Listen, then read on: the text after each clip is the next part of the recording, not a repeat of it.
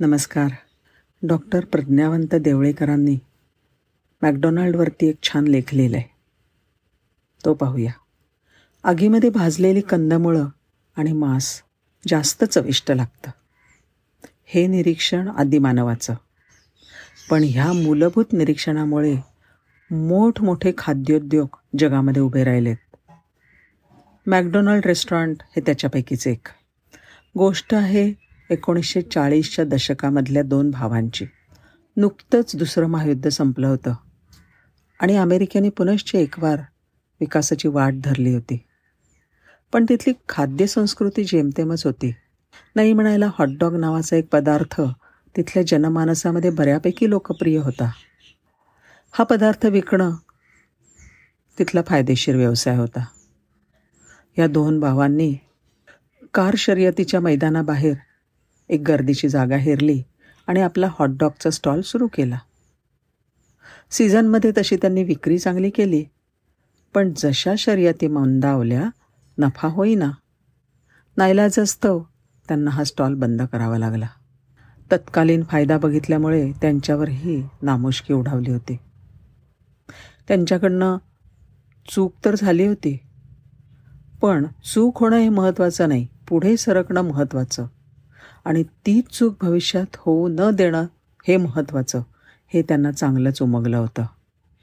दोघा बंधूंनी मग थेट बँक ऑफ अमेरिकाकडनं पाच हजार डॉलरचं कर्ज घेतलं.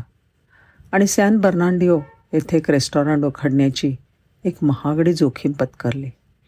इंग्रजीमध्ये म्हणतात फॉर्च्यून फेवर्स द ब्रेव्ह त्यानुसार ही जोखीमच त्यांना प्रचंड फायदेशीर ठरली.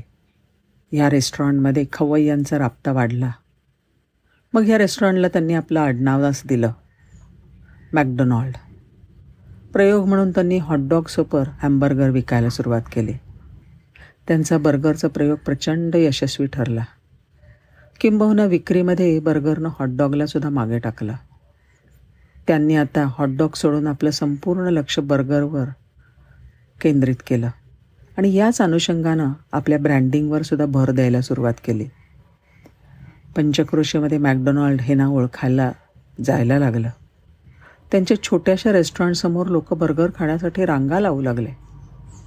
दरम्यान अमेरिकेमधल्या बहुसंख्य रेस्टॉरंट्सना खाद्य संलग्न यंत्र पुरवणारा रेक रोक नावाचा एक वितरक मासिक हिशोब करत बसला होता. आणि त्याला दिसलं की अरे आपलं सगळ्यात मोठं ग्राहक हे मॅकडोनाल्ड नावाचं छोटंसं रेस्टॉरंट आहे. हे बघून तो नुसताच प्रभावित नाही झाला. तर त्यांनी मॅकडोनॉल्डला भेट द्यायचं ठरवलं. तिकडे येऊन तो बघतो तर काय? इतकी प्रचंड गर्दी. ते सुद्धा एवढ्याशा रेस्टॉरंटच्या बाहेर. तो त्या गर्दीचाच एक भाग बनून गेला. आणि एका ग्राहकाला त्यांनी सहज विचारलं काय आहे रे ह्या बर्गरमध्ये एवढं खास? ग्राहक म्हणला खास म्हणजे काय? स्वादिष्ट आहे अगदी. आणि तीसुद्धा फक्त पंधरा सेंट्समध्ये आहात कुठे? बरं इथली सेवासुद्धा चांगली आहे. जास्त वेळ बिलकुल दौडत नाहीत. फार झालं तर तीन मिनटं. बस तीन मिनिटांनी बर्गर आपल्या हातात. रेच्या मनात मॅक मॅकडोनाल्डबद्दल अजूनच कौतुक आणि कुतूहल वाढलं. तो जाऊन या दोघांना भेटला. या भावंडांना अजून शाखा उघडत हा व्यवसाय वाढवण्याचा सल्ला दिला. नेकीवर पुछपुछ. दोन्ही भावांनी त्याला दुजोरा दिला आणि रेनी त्यांची फ्रँचायझी घेतली. आपलं रेस्टॉरंट सुरू केलं. ते सुद्धा तुफान चाललं. रेनी बक्कळ पैसे छापले.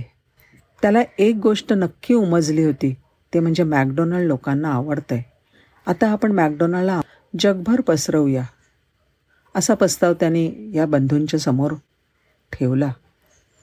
ते म्हणाले आम्ही जेवढं कमवतोय तेवढं आमच्यासाठी पुरे आहे. याच्याहून अधिक आम्हाला छदामसुद्धा नको आहे असं म्हणत त्यांनी हा प्रस्ताव नाकारला.